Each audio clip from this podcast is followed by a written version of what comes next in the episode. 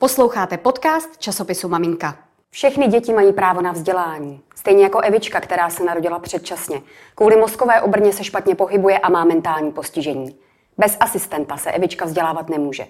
Po změně financování speciálních škol ale hrozí, že na pomoc dětem se speciálními potřebami nebudou peníze. A právě o tom si budeme povídat ve studiu časopisu Maminka.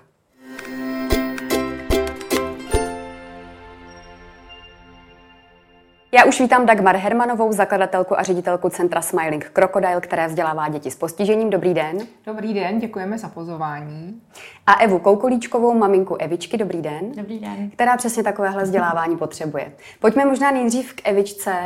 Eh, jaký je její běžný den, co všechno vám ta škola dává, jakým způsobem vám pomáhá, jaké by to bylo bez ní? Smiling Crocodile nám uh, dává hodně, uh, hlavně co se mýho klidu uh, týče, protože vím, že je tam Evička spokojená a jsem hrozně ráda, že jsme se už zpočátku nechali přemluvit minimálně k návštěvě na nějaké konzultační hodiny, eh, tak eh, už vlastně při, při prvním potkání, jak s Dášou, tak i se, se všema lidma, kteří tam pracují, tak jsem byla přesvědčená v podstatě hned, že to je to správné místo, kde by Evička mohla trávit ten svůj školkový čas.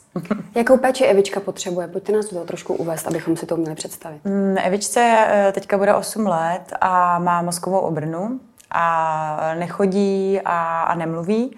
Takže vlastně ta péče o ní je, eh, vlastně se týká v podstatě všeho, jak eh, začíná u jídla, u, u nějakých jiných potřeb. A vlastně i tím, že už si vlastně sama řekne, co, co, co chce, ale i tak je ta, ta druhá ruka, nebo někdo prostě k ní je dost, dost důležitý. Mm-hmm. Paní ředitelko, jak probíhá Evičky den ve škole? Abychom si to představili, jak vůbec vypadá taková třída s těmito dětmi, které mají opravdu speciální potřeby. Tak, já bych začala tím, že Smiling Crocodile vzdělává děti eh, s těžkým kombinovaným postižením a Smiling Crocodile je unikátní v tom, že vlastně vzdělává a poskytuje péči dětem, který eh, nejsou běžně zařaditelní ani do stávající sítě speciálních škol právě díky tomu, Eh, kombinovanému postižení. No a co se týče Evičky a ostatních žáčků, my jsme na ty naše žáčky hrozně pišní, protože eh, my věříme a víme, že dokážou úplně všechno to, co ostatní děti, jenom se jim musí trošku pomoct k tomu. No a Evička je hrozně šikovná, jde do první třídy, víš, to si hmm. zapomněla říct, už má aktovku. Má aktovku a je nachystaná vlastně uh Jdeme do první no. třídy. Přechází ze školky do první třídy a u nás to vzdělávání probíhá tak, právě protože ty, ty děti potřebují, eh, potřebují každodenní soustavnou péči a mají eh, k těm třeba ke smyslovým vadám a těžkému mentálnímu postižení ještě třeba zdravotní, třeba krmíme děti sondou, odsáváme, Eh, odsáváme, měříme glykémii, eh, hlídáme, jestli dítě nemá epileptický záchvat. A proto to na, eh, ty děti, co jsou nás vzdělávají a chodí na terapie, potřebují ke každému dítěti svého individuálního asistenta, který jim pomáhá nejenom při vzdělávání a sebeobsluze, ale vlastně i třeba na vycházkách venku a hlídá hlavně jejich zdravotní stav, což je hrozně důležitý, protože bez takového individuálního člověka by bylo velké riziko vlastně i té docházky do té naší školy. Čili na jedno jo. dítě jeden asistent. Na jedno dítě jeden asistent, jinak by ta prezenční docházka vůbec vlastně nebyla možná, protože když si představí, představíte dítě, které se musí každých 15 minut odsávat, aby se neudosilo, když si představíte dítě, které má několik epileptických záchvatů denně, je potřeba opravdu to tam hlídat. A právě proto ty ostatní speciální školy eh, tyhle ty děti nepřijímají, protože pro ně ne, nemají dostatek personálu.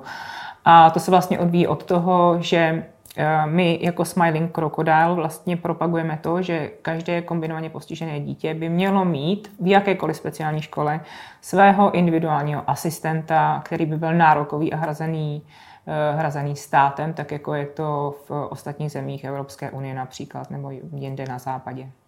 Zeptám se přímo na Evičku, jaké dělá pokroky ve škole se svým asistentem a vůbec za tu docházku, a abychom si dokázali představit, jak by to bylo bez Smiling Crocodile a jak je to s jejich péčí. My jsme úplně nadšený i myslím, že to je eh, obou, obou straně, to můžeme říct, jak my rodiče, tak eh, i, i uh, personál vlastně ve Smelling Crocodile, že uh, ta Evička se fakt posouvá tím, že uh, ta interakce vlastně s těma dětma uh, tam probíhá od rána uh, vlastně až do odpoledne a um, působí tam na, na všechny uh, smysly těch dětí.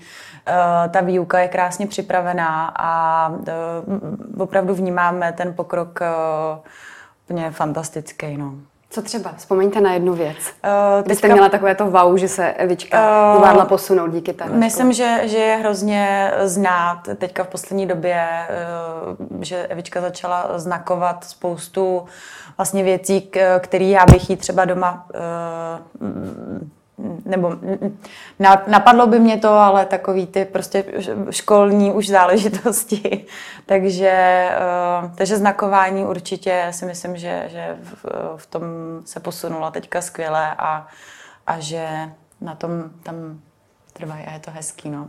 Čili ta odbornost se do toho určitě promítá, protože spousta lidí to bere tak, že jde jenom o to vykrýt nějaký čas, aby si třeba rodiče ulevili, mohli chodit do práce a ono to tak není.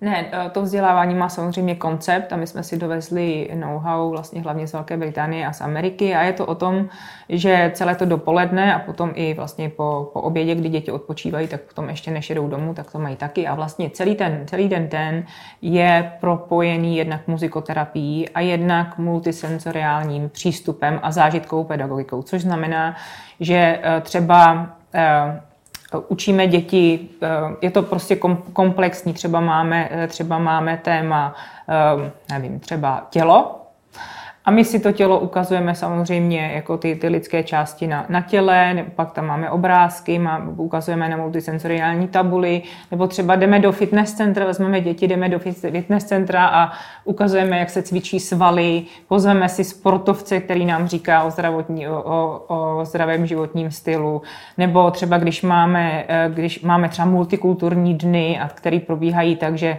Třeba, eh, třeba máme Japonsko a chodíme tam, chodíme v kimonech, vaříme si japonské jídlo, povídáme si o Japonsku, pustíme si japonský, pustíme si japonský písničky eh, a celý je to takový, aby to, to dítě prostě prožilo všemi smysly a rozvíjelo i zároveň ty smysly, kterému třeba, eh, kterému třeba chybí. Třeba když dítě má jako těžší, těžší zrakové postižení, tak stejně musí pracovat na těch zbytkách zraku nebo sluchu a e, to tam samozřejmě taky děláme. No a potom e, celé to dopoledne zároveň, jak jsem řekla, propojeno s, tou, s, těma, e, s těmi muzikoterapeuty, muzikoterapeutickými prvky, aby to dítě vlastně si jednak, jednak mezi, mezi tím vyučováním, mezi těmi bloky odpočinulo, ale jednak třeba ta, ta hudba strašně moc pomáhá rozvoji komunikace, nebo trénuje muzikál, máme Smiling Corporal Band, a každý rok máme muzikál. A co se týče, tak, jak říkala, jak říkala eh, Eva, tak její Evička, nejenom její Evička, ale všechny děti se vlastně učí eh, komunikovat. Eh,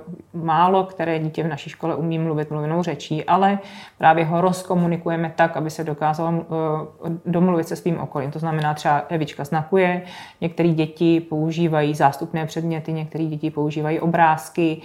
To vzdělávání taky napomáhá tomu, že ty děti eh, jsou sobě stačnější, můžou, můžou se naučit eh, sebeobsluze nebo dopomáhat s sebeobsluhou. A když je, když je to koncept takový, že vlastně my to v té škole nastavíme a předáváme těm rodičům, jak jako pokračovat doma, například Evičku učíme, že jo, my máme eh, ke každému tématu máme, máme znaky, ať už jsou to znakový jazyk, anebo znaky na tělo, třeba pro děti, které nevidí.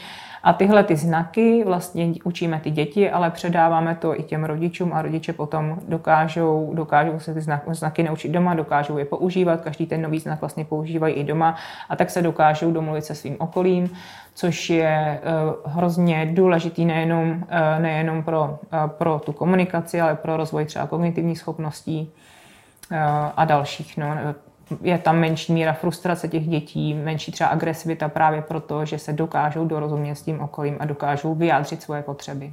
To všechno musí stát spoustu peněz. Mm. A už jsme mhm. říkali na začátku v úvodu, že eh, je to teďka všechno takové složitější. Ano. Tak poprosím vás závěrem, co by se mělo dít, kdo a jak by vám mohl pomoci, aby tohle všechno dál fungovalo tak, jak krásně ano. popisujete. Tak eh, já si myslím, že eh, co je důležité zmínit, že minulý rok, v roce 2020 v lednu, odebral stát eh, státní dotace na potvůrná opatření, která vlastně hradila asistent, platy asistentů a pomůcky pro děti. A my se snažíme teď o to, eh, aby vlastně stát ty peníze znovu vrátil a aby skutečně každé to jednotlivé dítě mělo nárokového toho individuálního asistenta, protože eh, prostě eh, ty děti mají právo se vzdělávat a bez takovýchto asistentů jsou na takzvané domácí péči. A tak za to lobujeme. Máme teďka takovou osvětovou kampaň, velkou osvětovou celonárodní kampaň, která se jmenuje Jen s asistentem dokážou neuvěřitelné věci. A jsme hrozně vděční, že maminka je vlastně, uh, maminka je podporovatelem téhleté kampaně. A uh, je to vlastně o tom, uh, je to osvěta o tom, co ten asistent vlastně v té škole dělá, proč je tam důležitý, co se takové dítě může naučit, a zároveň, eh, zároveň je to částečně i fundraisingová kampaň, protože bohužel eh, dokud stát znovu nezačne eh, hradit tahle ta podpůrná opatření, tak my musíme, my musíme doplnit fundraisingem vlastně ty peníze, co nám chybí a jeden takový asistent ve škole stojí zhruba 420 tisíc korun ročně. Takže my ke každému dítěti, které nabereme vlastně do školy, musíme vyfundraizovat momentálně 420 tisíc ročně a proto jsme i v tomhle jsme vlastně unikátní škola, protože ty ostatní my jsme, my jsme soukromá škola, nestátní zařízení, registrovaná ministerstvem školství eh, eh, a nicméně charitativní organizace. A ty ostatní speciální školy jsou většinou státní a ty nemají takovou fundraisingovou velkou podporu, jako máme my, ale eh, je to prostě nelogický tam, kde vlastně ten stát má ty peníze na to, aby tohle to pokryl, protože v České republice je zhruba 14 tisíc takových, 14 tisíc takových dětí, které tuhle tu péči potřebují a nemají šanci třeba chodit do školy, tak eh, to není zase takový ranec peněz, aby to ten stát nemohl prostě eh, pokrýt, jako se to děje v ostatních jiných zemích. Doufujeme, že i časopis Maminka snad přispěje mm-hmm. tomu, aby se o vás více slyšelo. Moc děkuji za návštěvu. Evě Koukoličkové i Dagmar Hermanové, mějte se krásně, nashledanou. Nashledanou, děkujeme, děkujeme za pozvání.